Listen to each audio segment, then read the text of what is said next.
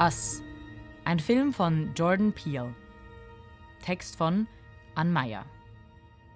Es ist ein ungewöhnlicher und doch alltäglicher Gegenstand, der in Jordan Peels neuem Horror-Thriller als Mordwaffe dient. Nicht umsonst gibt der Regisseur den Antagonisten eine Schere in die Hand. Eine Schere ist symmetrisch und braucht zwei identische Hälften, um funktionieren zu können.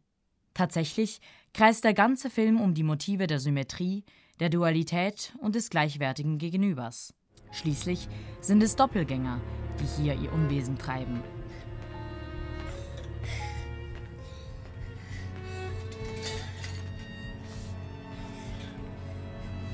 Okay, she left. I told She- you to look after her. Yeah, yeah. Look at you. It's not my fault she left. Look at you. That's not my fault. She, yeah, well, look at me. Look at you. Look at you.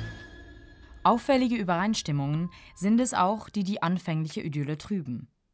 Als die Wilson-Familie nach Santa Cruz in den Urlaub fährt, sind es sonderbare Doppelungen, Zeichen der Wiederholung und unheimliche Zufälle, die bei der Mutter Adelaide, gespielt von Lupita Nyong'o, das Trauma in Erinnerung rufen, das sie als Kind an diesem Ort erlebt hat. Wenn wir die Wilsons aus der Vogelperspektive beobachten, wie sie über den Strand laufen und ihre vier Schatten im Sand wie bedrohliche Figuren neben ihnen hergehen, kündigt sich bereits das Böse an. Später an diesem Tag tauchen schließlich vier Gestalten vor ihrem Haus auf, die genauso aussehen wie sie. Sie erweisen sich als fleischgewordene, seelenlose Schatten, die auf Rache an ihren Originalen aus sind. Diese Szenerie erinnert an typische Horrorfilme wie Jaws, an Slasherfilme aus den 1980ern und beinhaltet auch Motive von Hitchcock-Filmen. Doch wer Jordan Peele kennt, weiß, dass er sich hier nicht auf bloßer Intertextualität ausruht. In seinem Regiedebüt Get Out behandelt der auch als Comedian bekannte Regisseur mit brillantem Humor und auf innovative Weise den Rassismus in den Vereinigten Staaten. Er nutzte den Horrorfilm als Mittel, uns das Thema schmerzhaft spürbar zu machen und bewies, was mit dem Genre möglich ist.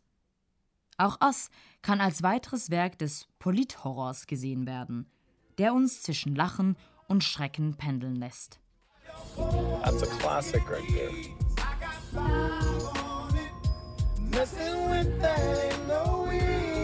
What does I got five on it mean?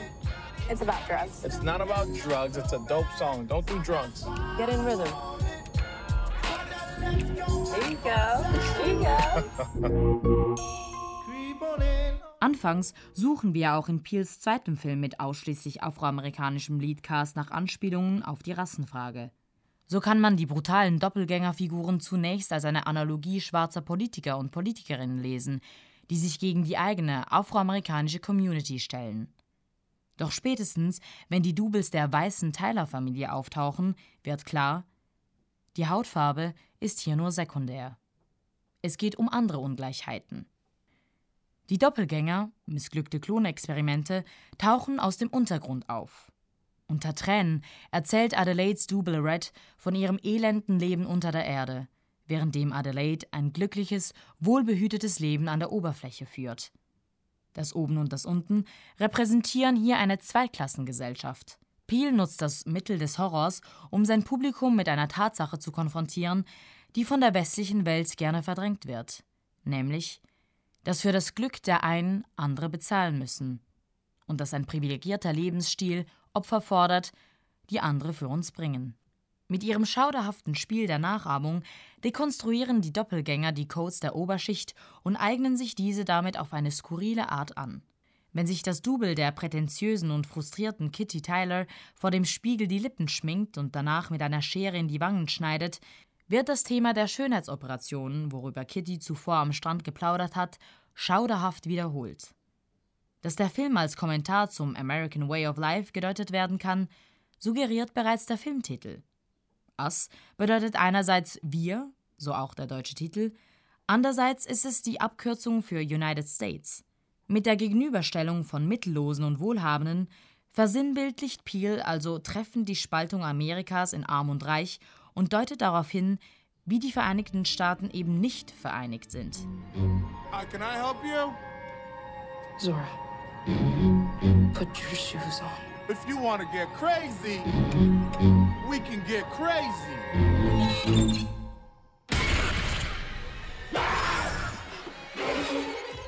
Das Sujet der Trennung suggeriert auch das Bild der Menschenkette, die die Doppelgänger am Ende des Films bilden.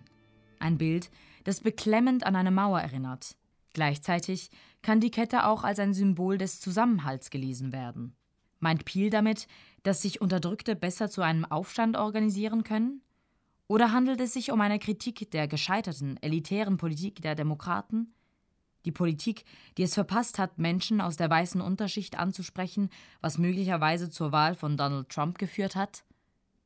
Beide Interpretationen deuten schließlich darauf hin, wie ambivalent die amerikanische Gesellschaft ist. Mit Doppeldeutigkeiten spielt der Film auf mehreren Ebenen. Peel spielt nämlich auch mit der Frage, wer hier eigentlich die Bösen sind. Eine Frage, die man sich spätestens dann stellt, wenn die Wilson-Familie ebenso blutrünstig zu morden beginnt. Die absurde Szene, in der sich die Wilsons auf der Flucht darüber streiten, wer mehr Doppelgänger getötet hat, zeigt zum einen den schwarzen Humor des Films und zum anderen die vielschichtigen Deutungsmöglichkeiten der Figuren, was konstant auch zur Selbstreflexion auffordert. Dualität und Verdoppelung widerspiegeln sich buchstäblich auch in der raffinierten Mise en scène. In mehreren Schlüsselszenen werden Spiegel und Spiegelungen verwendet. So verliert sich die kleine Adelaide in einem Spiegelkabinett, bevor sie mit der schauderhaften Parallelwelt in Berührung kommt und ihr Double zum ersten Mal sieht. Wenn sie später ihrem Mann Gabe von diesem Erlebnis erzählt, sehen wir sie durch Widerspiegelungen im Fenster.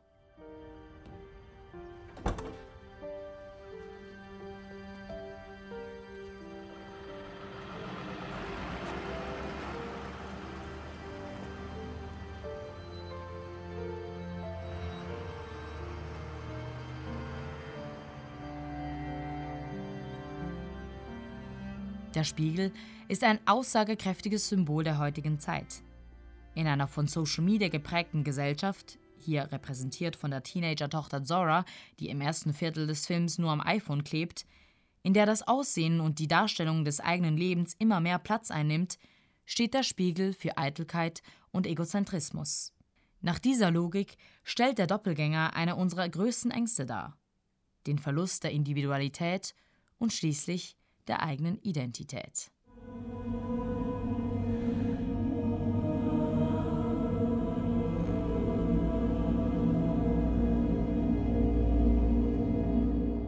Us, ein Film von Jordan Peele. Text von Ann Meyer.